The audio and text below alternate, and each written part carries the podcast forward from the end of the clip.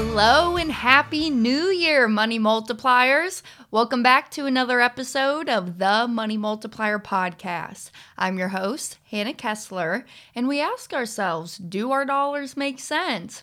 So, hello 2024. Thanks for tuning in. So, this is the first episode of the new year.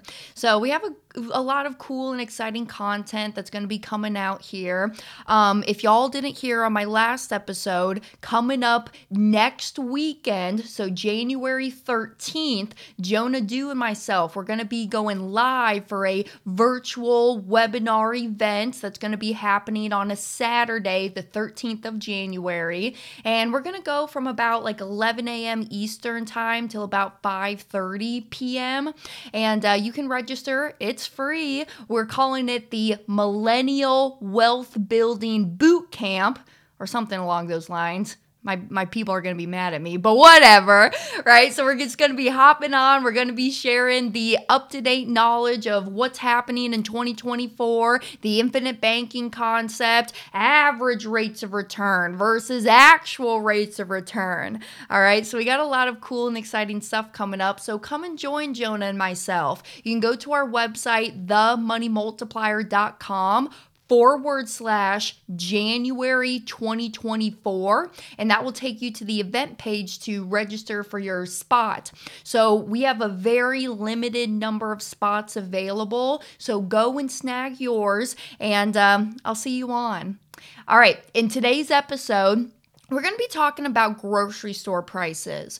All right, I think this is a common topic, especially after like the pandemic. And I know we just had the holiday season. So we were baking, we were purchasing things at the store, cooking our meals for our family in town, or maybe you went somewhere else for the holidays. But what is going on with the grocery store prices? So I have some cool topics and points that I want to help y'all so you can understand what's going on in the economy and really understanding the why. So, we're going to talk about that in today's episode. Stay tuned.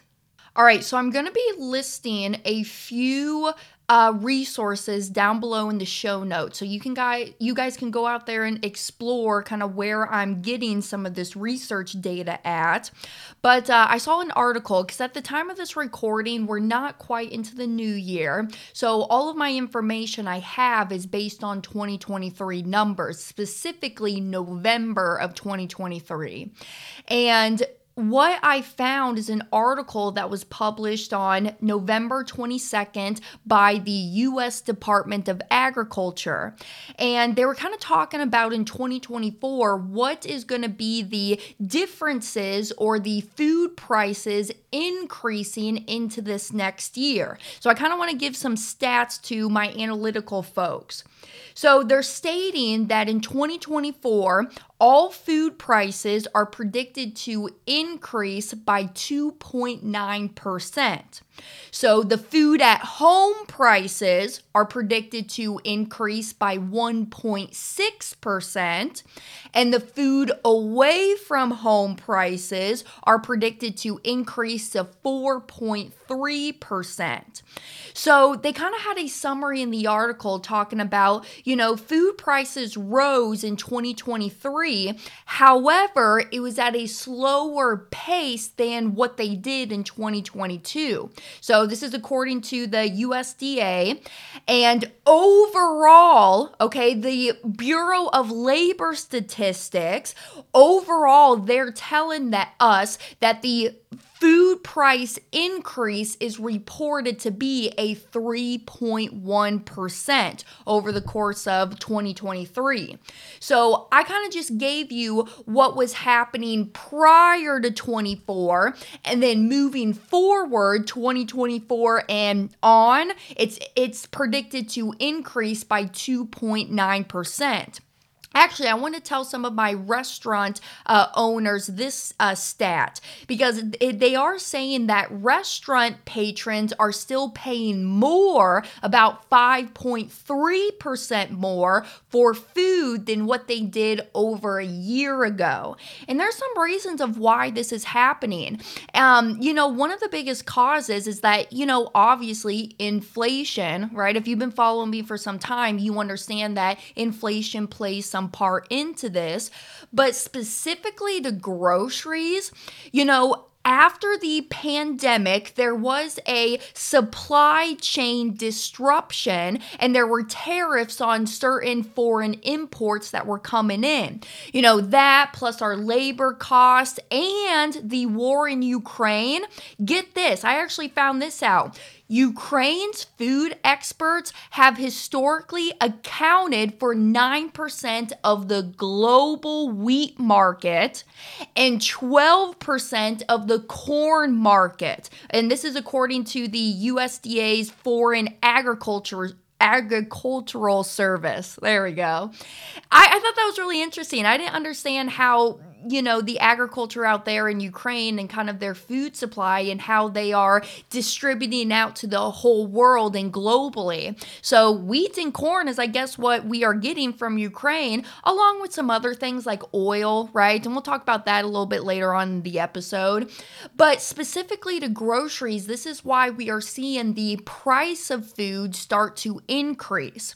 So, here's the overall gist. Grocery store prices are still rising, but it's a lot slower than what we saw in 2022. So, the US government said that prices for consumers inched higher in November of 23 compared to a year ago, November 2022. But the pace of inflation continued to slow from last year okay, the pace of inflation is slowing but that doesn't mean it's stopping. All right, you know, easing inflation doesn't actually mean that prices are falling. It just means that these prices are growing, but they're rising a lot more slowly than what we saw in 2022. So, here, I'm gonna post up a little chart that I found, and uh, this, I, I believe I found it on CNBC when they were talking about the food prices in November of 23. But here's just kind of a chart here that's showing us all right, here is how the price increase is happening over the month. You know, you have your different sections there of the food at home. Hey, what's really interesting, I didn't find anything about this, but juices and drinks, they're over 18% more right now. I thought that was really interesting. So I was kind of going in and I was trying to find some data on this and I just didn't find anything. I was curious if maybe because we're in the winter months, you know, the juices and the drinks that these corporations or, or organizations are creating, you know, maybe that's why because of the time of year that we're in right now. But I found that very interesting. Um, but you can kind of see how these prices are increasing. And this is just a breakdown for November 2023. And it's the year over year price changes. Now, look at this one. This is the consumer price index. Um, and it shows us the historical data from 1983 to 2023. And this has changed over time for food, food at home, and food away from home, and how the prices are changing as we evolve through life and throughout the years. And so you can see, I mean, prices are going to keep going up and up and up. And actually, you can kind of see right there in 2022, you really see 2021 22 is when they really jumped up. And I think kind of the reason why they jumped up is because the pandemic was happening and people were rushing to the grocery stores just trying to stock up on food, um, beverages, food, uh, clothing items, cleaning supplies, water, you know, things like that, because we didn't know what was going on during the pandemic at the time, okay? And so a lot of people were just rushing to the stores and they were just paying astronomical prices because it was the supply and demand, right? That's just how it operates. If the demand is there and it's high and the supply is low, your prices are going to be a lot higher. So I think grocery stores kind of took advantage of that and they could. They could upcharge and upsell what they were pricing their products at because they had the supply or excuse me, the demand to do so. And people were spending the money. It was that plus, you know, during the time where everybody was getting out their stimulus checks from the government, um, people had the resources to go and buy these items and bring them home to their families.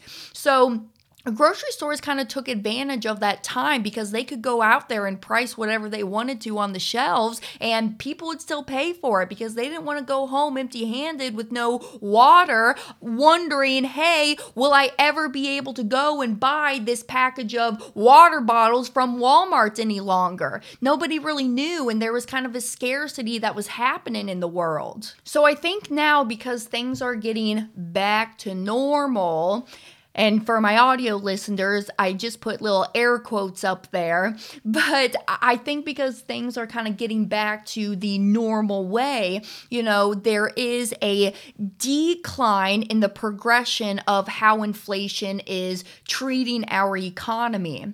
Um, I, thought this was very interesting. I thought the community would have like a little giggle about this, but there's actually a, a little article that I found and it says the U.S. Federal Reserve aims for a 2% annual inflation rate over the long term. And there is this individual, their name is Zandi. Zandi said, I expect by this time next year, we'll be back within spitting distance of the target. Y'all, what is the target? All right, can you inform us, the public over here, what is the target and what are we aiming for? Because, in my opinion, if our dollar was still tied back to the gold standard, I think we would have a target and within the free market that the people can go and do their business with. You know, now because there is just a printing press in the backyard of the Federal Reserve System, you know, they can do literally whatever they want want. All right. And I think Oh my gosh, just go back to my other episodes where my friend John and I we were going through the book The Creature of Jekyll Island and we're talking all about the creation of the Federal Reserve System. You know, so all of these people they're saying, "Hey, we aim for a 2% annual inflation rate over the long term." Y'all, how can we just prevent us from not even having inflation? All right, I understand that the prices of goods, commodities, whatever, they're going to keep going up and up because our dollar, again, is not tied to anything. It's just fiat money currency. But you know, why do we have to track this thing where, hey, yep, it's going to keep going up and there's nothing that we can do about it? Yeah, there's something that you could have done about it. You could have done it back in the 70s and 80s when Nixon took off the gold standard and took the dollar away and untied it to the gold. Now there's just nothing to tie it to. So that purchasing power of that dollar is just going to become weaker and weaker and weaker. And we see this. Oh my gosh. So for my older folks, I- I've never personally live this because as you guys know, I'm only in my 20s. And so back then, right, where price of gas was like some odd cents a gallon. Oh my gosh, now we're up to the point where at one time my california folks remember when you guys were paying like eight seven bucks for a gallon of gas? Down here in florida it's like 320 okay? So we're still paying out for this pricing of these commodities or purchases or resources that we have here. And i think there's definitely a way that we can slow this or not even have this happening. But nobody wants to change that because everybody wants to get paid a nice paycheck to their pocket, Mr. Government. Oopsies, I might get uh, my show canceled here. But oh well, that's why I live in America. I enjoy the freedom of speech. Hey, let's talk about this the supply and demand. This was an article. CNBC, it was dated December 12th, 2023. Um, and again, I'm going to link the articles down below in the show notes. So they're saying at a high level, inflationary pressure are also due to an imbalance between supply and demand. For example, energy prices spiked in early 2022 after Russia invaded Ukraine fears of a supply disruption in energy commodities such as oil. So, like I mentioned, you know, prices at the pump as of November 2023 are expected to continue to decline. Uh, honestly, like shaving off about five or seven cents in the next weeks of w- where we were at in, tw- in November of 23. But uh, Lipow, okay, Lipow w- was saying that, hey, We've seen oil prices slide over the last week, and they're taking gasoline and diesel down with it. So, across the board, energy is getting cheaper for the consumer. So, we're going to have those windfalls and downfalls and the slopes and rises as it comes to our financials. And it really just depends on what's going on in the economy at the time, you know, political things or environmental changes. I don't know, anything could really really mess with that market of what's happening. And so they continue on to say that supply chains were snarled when the US economy restarted during the COVID 19 pandemic, driving up the prices for goods. Meanwhile, the demand was strong as consumers because they flush with cash from government stimulus and staying home for the year. Wages grew at their fastest pace in decades, pushing up the business labor costs. And just in my humble opinion, I think the reason for it is yeah, you know, the price of things is going up. So we got to be paying our employees and our people that fair salary and wage to make sure that they have a roof over the, their head and be able to put food on the table. But also, I think because the government made it easy for people to make just as much money sitting at home collecting those unemployment checks rather than going out there and flipping burgers at McDonald's. So I think that's one of the reasons why even labor prices are going up because the government's kind of making it easy for people to just want to stay home. Well, hey, I can just sit my ass out out on the couch over there uh, watching my favorite TV shows all day, collecting my checks rather than getting up at 6 a.m. and going to a job, right? And so people were taking advantage of that. And I don't know, you can't hate the player, you just got to hate the game. So that's kind of some of the reasons of why these labor costs are also going up. And that is why we are seeing that when we're going out to the grocery stores, purchasing our eggs, our bagels, our bread, our milk, okay? Whatever it is that we're buying for our families just to feed ourselves, that's why we're seeing these prices still increase as time goes on. So you're probably thinking to yourself, well, Hannah, all right, you're giving me all these facts and this data, and yeah, it's probably not something new to you, but why does it matter? Why should it matter to you? Well, why does it matter? Because prices are going to keep going up. Nothing is going to stop it we have been in this ever going cycle of prices always increasing because, like I mentioned, our dollar's just not tied to anything anymore. And I do believe that inflation is slowing in growth, but, and I think it's because we're past that time of the pandemic and the Fed isn't out there being printing happy in their backyard anymore. But you need to understand that your dollar is going to keep losing value as time goes on and it's going to keep losing that purchasing power of it. So, how can we help ourselves and control what we can control? And this is another reason of why the infinite banking concept is so important to average day Americans like you and myself. I mean, we cannot control what the government's going to do, you know, what political uproar is going to happen, what folks and your neighbors are saying out there on the streets, you know. We cannot control everything. We can only focus on what we can control. And honestly, for my folks who got anxiety, that should help you a lot, and that should really be setting off some bells in your head. All right, because you cannot control what others are going to think, say, and do. You can only control what's in your realm of what you can take and, and control. So, this is why I talk all the time about opportunity cost and this concept, right? You know, if I am just going out there and I'm busting my butt and I'm going out and I'm making my money and I'm going and I'm putting it down at the local bank where I'm making pennies on that money, you know, you are not hedging yourself against this inflation. And reminder inflation all it is is just a hidden tax. It's just a hidden tax, okay? Because inflation at the end of the day, it's put back on us, the American taxpayers. So this inflation that we're seeing, it's because of the neglect, the immunity that the Federal Reserve System is doing to us, and we got to start just harnessing the power that we have with these tools that are made available to us right? When I talk about the infinite banking concept, I never start my discussion saying that, hey, it's whole life insurance. Because once you start to say the word insurance, especially whole life, you're losing people. People's minds are getting cut off there.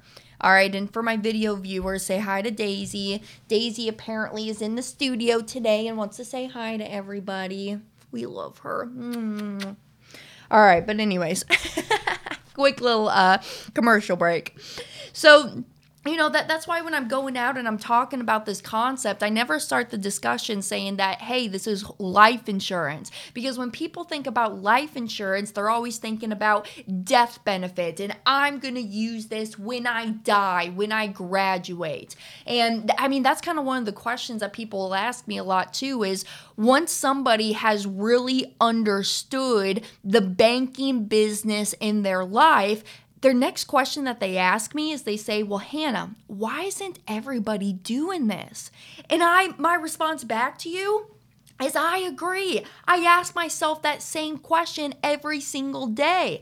And I think the reason that that not everybody is going out there and seeking the knowledge or the information or kind of putting up that roadblock with them is because when they think about whole life insurance, they think it's just for death benefit after I am no longer here. And we are just not taught or informed about the power of how to utilize a structured a properly structured, overfunded whole life policy. So that's, I think, one of the reasons why not everybody is doing this. And I think another reason too is, is that everybody's got different money philosophies. I mean, you could totally be disagreeing with me right now, and that's totally fine. That is why we live in this country of America to have that freedom to be able to think for ourselves and ask our own questions and have our own opinion. So, you know, with this concept though, all right, Hannah, well, I'm hearing you talk about grocery prices increasing, you know, inflation as time goes on. So, I understand that maybe I should be using this policy to be able to store this wealth in so that now, once that money gets inside the policy, I'm always and forever earning the uninterrupted compounding and dividends inside of the policy. But you know, hey, is it a smart idea? Should I maybe go out and start using my policy to go buy my groceries? Okay and and one and my feedback to y'all is is that you know you could, I guess you could use the cash value in your policy to go buy your groceries. I mean, is it my favorite thing to do with the policy? I mean, probably not. Not until we get into those later stages of the policy's life. Because later on down the road, I mean, you could definitely use the policy to supplement your income during those retirement stages of your life, those passive years of your life. And you can actually draw tax free income from the policies and use that to go and pay the grocery bill, pay the light bill, the gasoline for the car, whatever. So, you know, is it a good idea though, like right off the bat? And it kind of falls into that category of, okay, Hannah, you know, you're telling me that when I go and I produce this money, you know, this money has to flow through somebody's bank. And instead of leaving it down at the commercial banks, is it a good idea that I should flow all of my income through my policy and then just take from my policy to go and pay for my monthly expenses? And again, you could, right? Because you can use the cash value in the policy for literally anything. The prime example I always use is hey, go buy a pack of chewing gum down at the convenience store with your policy money if you really wanted to. Um, I do have a few folks though who are very cash flow positive. All right. They got a lot of money that's coming in every month, every year, and they have a, a need to just warehouse it somewhere. And, you know, I do have some of my people who will start their policy and then immediately turn around and use their policy cash because their premium is equaling their income. And then they're going in there and using the cash values from the policy to go and pay for the monthly expenses. And then they're just making making sure that at the end of the year, if they are not paying back those policy loans, just make sure that you at least, at least, at least pay that loan interest annually on the policy. Um, but is everybody doing that? No. Are the majority of my folks doing that? No. Okay, so because if I use this analogy, like let's say that I have somebody who is producing a million dollars a year. All right, they're producing a million dollars a year. And when they put that first initial premium inside the policy, you are not going to have access to that dollar for dollar quite yet, right? I tell you 60%. Year one, we have access to 60% of our premium deposit. So if that individual is making a million a year, well, year one, they're only going to have access to $600,000 of cash value loans that they can take out from their policy and start using. And sometimes it just may not be feasible to take a 40% hit in our income this first year just by starting the policy. So, can you use the policy to go buy the groceries? Sure, you could. But what I think is a better way to cover these monthly expenses is take the cash values from the policy and go buy yourself cash flowing assets. So, with the policy money, you can go and take this out to go place it into these cash flowing assets. And I think it's a great idea because now the money is out there working in the investment that you have it placed in and it's still working. It never left your policy. It's always in there growing uninterrupted compounding. And then each month, when you are getting paid back the interest or principal and interest of that investment that you're making, use that to cover now the grocery bill and the monthly expenses.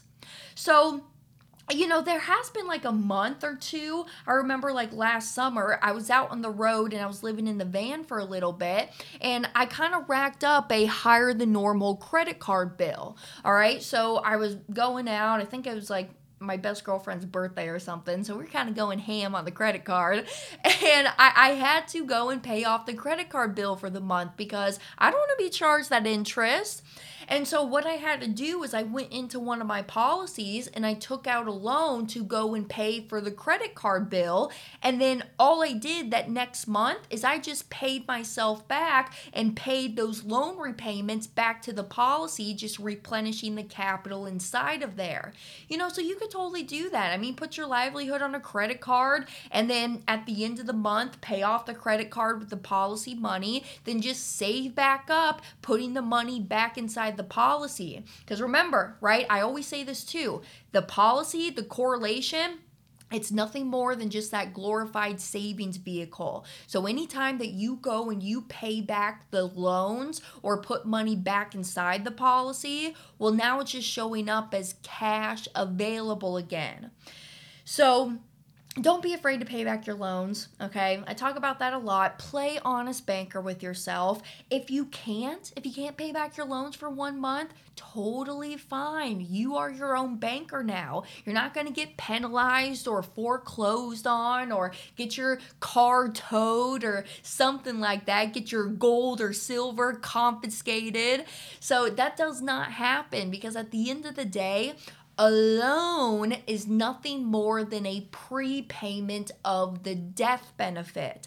And that's how the insurance company knows that, hey, we're going to get made whole again in the end, anyways you are guaranteed to graduate or die. Everybody's got an expiration date. So at the time of your passing, any outstanding loans would just get subtracted from your death benefit. Hey, actually, something else I was just thinking of right now, too.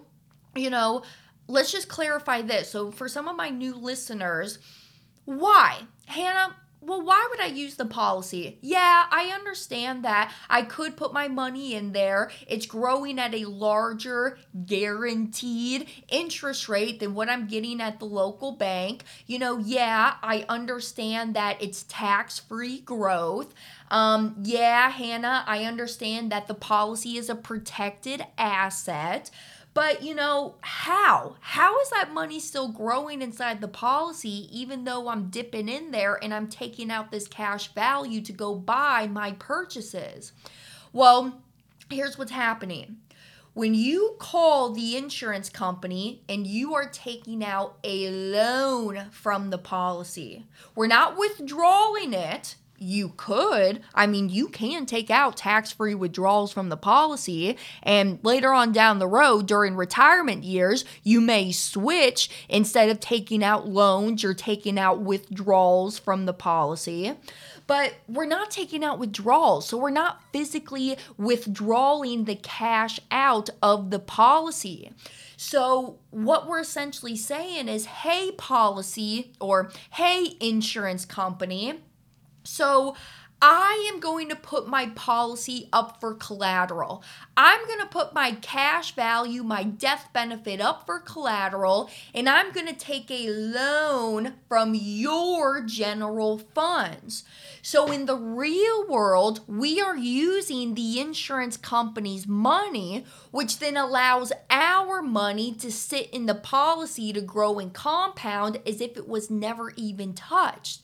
So, that's how and why the uninterrupted compounding is happening because we're not borrowing out our actual money. Here's an example for my real estate investors.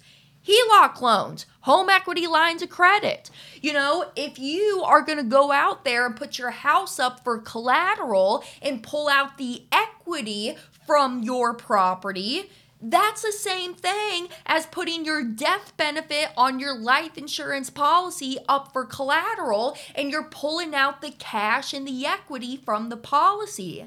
It's just the big two major differences between the HELOC loan and the policy loan is, is that at the HELOC loan, the bank's in control. You got to make sure that you're paying that banker at least the interest that is being charged on that HELOC loan each and every month. Where in the policy world, is that principal of the loan have to get paid back? No. Let alone does the interest even have to get paid back? No. But I'm going to coach you that you should pay yourself back, pay yourself back with interest, and at least make that loan interest annually on the policy. But is it really required though? No. Because if you don't pay it, all the insurance company is going to do is just deduct it from future cash values, anyways. So just at least pay your loan interest on the policies and then just keep using your loan money. So, y'all, I actually have some tips I want to give you when you're going out and you're grocery shopping for yourself. All right. If you don't do this already, check what you have already and make a list Okay, don't just go flying blind when you're going into the grocery store and thinking, hey, do I have butter? Do I have oil? I don't know. I didn't check before I left. You should be checking. Check and make a list. All right. It kind of reminds me of like the Christmas time. Check yourself twice and make a list or something like that. but but okay, so when you're going to the grocery store, check what you already have and make a list. And when you make a list, stick to the list. Okay, don't be going out there and seeing some gingerbread houses or new shoes that you see hanging on the wall at Walmart or wherever you're shopping at. Okay, don't go out there and just be spending this money because, oh, I have the money, I can go and spend it. Look, my credit card swipes, I can buy it. No, make your list and stick to the list. This is like budgeting 101, but sometimes it's hard for people to do that. Sometimes you folks have some shopping addictions and you just think that, hey, this is nice and shiny and I want it in my bedroom, my bathroom, my kitchen, I'm going to go and buy it. No, you know, delay those gratifications for yourself. I would rather have my investments pay for my nice, shiny objects rather than me coming out of pocket with my hard earned working money. Okay, so next time you go to the grocery store, I want you to make a list and I want you to stick to it. And when you go and you're looking at these prices, pay attention to the prices, okay? You know, it's okay to try out some of those generic labels. All right, I, I, do agree that the ingredients are important. You should be looking at your labels and just don't be afraid to try the non premium brands. All right. It's okay. Instead of going out and buying Tide, maybe you go and buy Gains. Okay. So, so it's okay to go and try these different alternative brands. You know, definitely check your ingredients, make sure it's healthy and, and for you and what your dietary needs are. But I, and actually, y'all, let me tell you this. There's one thing my father and I don't go cheap on, and it's cheese. I do not go cheap on cheese, and I will keep buying that premium cheese. But everything else, I mean, I'm totally okay to get the Kirkland Costco, the Kirkland brand stuff, or um, even the, oh, what's Walmart's? Walmart's is. It's not best choice. Why am I blanking on it right now? I'm going to remember it after I get done with this recording, but it's the it's not best choice. It's the oh great value. Is it great value? Now I'm kind of second guessing myself.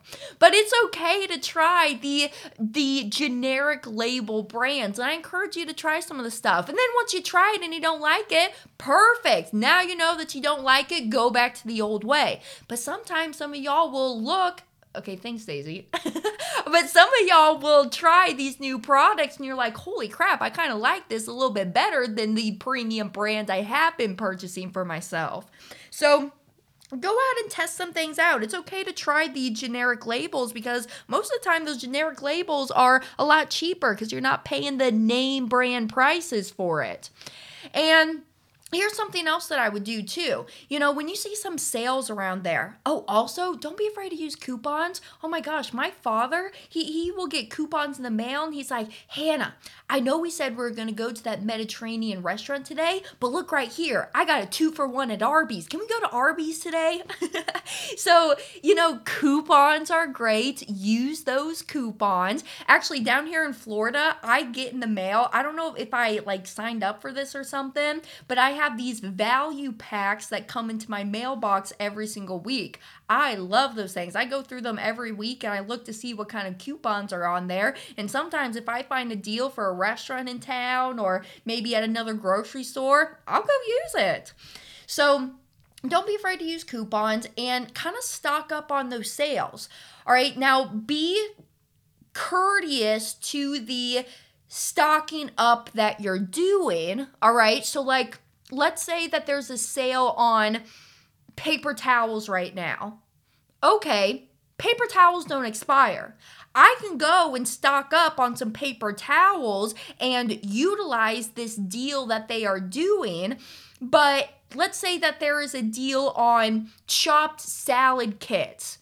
Well, no, I'm not going to go out there and purchase my stop my chopped salad kits and stock up on it because there's an expiration date for how long that food is good for. So, just be mindful of those sales that are going on and just make sure that hey, if I'm going to be stocking up on some stuff, make sure it makes financial sense and that there's no expiration date on that product that you're purchasing. So, I hope this episode was helpful, kind of a little insightful to what's going on right now in the grocery store prices world. And um, we're going to see some changes. I mean, that's just life. Everything is always growing and evolving as time goes on. And I want to be here to keep bringing y'all the up to date info of what's happening in the economy. Now, here's just my conclusion, okay? Because yes, th- this is what I do. I- I'm 100% the infinite banking concept, and this is all that I teach, right? You know, here's my feedback just to summarize what I've been talking about here the last 30 minutes or so. If we are going to be using the policy to go and buy our groceries. Fine, you can do it because you can use the cash value in the policy for anything. I personally do not do that. If I am in a emergency funds type of mode and okay hannah you need to go pull from your policy to go and pay that credit card bill because you were a little happy swiping this past month then I'll do it. But am I doing it all the time? No, because what I'm doing is I'm using the cash values in the policies to go and buy myself my cash flowing investments that I do. Actually, coming up here soon, you know, because I always tell you guys, I'm never going to tell you how to make the money, how to go invest the money. If you want to have the buddy buddy conversations, we can. But what I like to do is private lending. That's just what I'm into in my investments world. Actually, somebody asked me the other day, and sorry, my ADD is kind of going off. Just follow my brain real quick. That somebody asked me, they said, Hannah, you know, you do a lot of private lending why not go out there and purchase the property? You know, you can get the uh, depreciating asset. Oh, shit, not depreciating asset. Hold on. Cut that out. It's real estate. Hold on.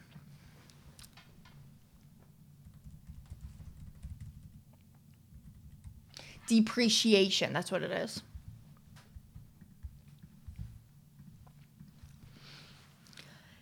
you know, Hannah, why are you not going out there and actually purchasing the real estate itself and actually buying the land, the building, the mobile home, the residential home, the commercial space? Well, the reason I haven't done it this up to this point is just because I haven't been in real estate investing for that long. I mean, this marks my third year that I've been going out and investing my money into real estate, and it's all been on the paper side, whether it's mortgage notes that I'm buying or doing my private lending, just because. I'm busy, you know. I'm in my building phases of life right now. I'm focusing on my business, the money multiplier, and I'm too busy to be going out there looking at properties or dealing uh, or like tending to tenants and the toilets and the termites. Okay, so it's just not me. I'm not into that right now because somebody kind of challenged me and they're like, well, Hannah, if you go out there and you buy the real estate itself, you can use that depreciation on the asset. And I agree, but there's other things that I'm doing in my own personal life of how I minimize minimizing my tax liabilities. And I just don't need it. And I don't need the headache and all the time that to go out and look at these physical properties and actually own that building, the house, whatever it is. So I think it's a great idea. I mean, if that's what you're into and you like to do that stuff, all the power to you. This is the freedom that we have being our own bankers and living here in America. You know, you have the power to do whatever you set your mind to. And to be honest with y'all, I am just not that type of girly where I'm a DIY carpentry type of girl, all right? I will call up my people. I got Rick on speed dial. Rick is my man. He comes over and he'll fix anything that, that I tell him I need help with, all right? Oh my gosh, and they're like the best people ever. If you find that person, it's the person that's retired that they like to do things with their hands, very good with mechanical work, plumbing, whatever. And if you find that person, they will be available all the time. They will come out whenever you need them, and they're just so knowledgeable and will coach you and show you, hey, Hannah, this is what I'm doing and how I'm fixing this stuff. So, shout out to Rick. You are awesome, my man. So, go and find your people, go and find your who's in your life But um, to summarize up, you, you know, no, I'm personally not using direct from policy to grocery store bill. What I do is I put my livelihood on my credit card. I have the policy money out there working for me in my investments. Then monthly, when my investments are getting paid out to me, I'm using that to pay off that credit card bill. And I just rinse and repeat that cycle every single month. So if you have questions, you want to chat about this stuff, I mean, please holler at me. My email is Hannah, Hannah spelled the same ways forwards and backwards, Hannah at themoneymultiplier.com. And uh, ask me your questions. I'm here. If I maybe don't know the answer to it, I got a team of folks who do know the answer, very bright and smart people. So stay tuned with some upcoming episodes because actually, Pops and I are going to be doing a recording on how we are investing our money with the policy. And I told you on this episode that we do a lot of private lending. And so I kind of want dad to sit down with us in the community and go through hey, this is where and how I'm investing my cash values from the policy. So that's going to be a real good episode. Some of you guys have seen it live because I know dad was out in 2023. He was at the Private Money Club show that uh, Chris Naugle put on out in Vegas, and he did a live presentation on that, and you guys loved it. So I kind of want to come and bring that to you so that we can just keep learning more together. That's all it is. We're just building the community. We're all on the same wealth train together, and I hope you got some value out of this episode. So, as always, give us a five stars, comment down below, ask me your questions, subscribe, follow me on Instagram, TikTok, YouTube, Facebook. I'm on all platforms. My first name, Hannah. Hannah spelled the same ways forwards and backwards. Kesler with one S. And until next week, I'll see you then. Bye, everybody.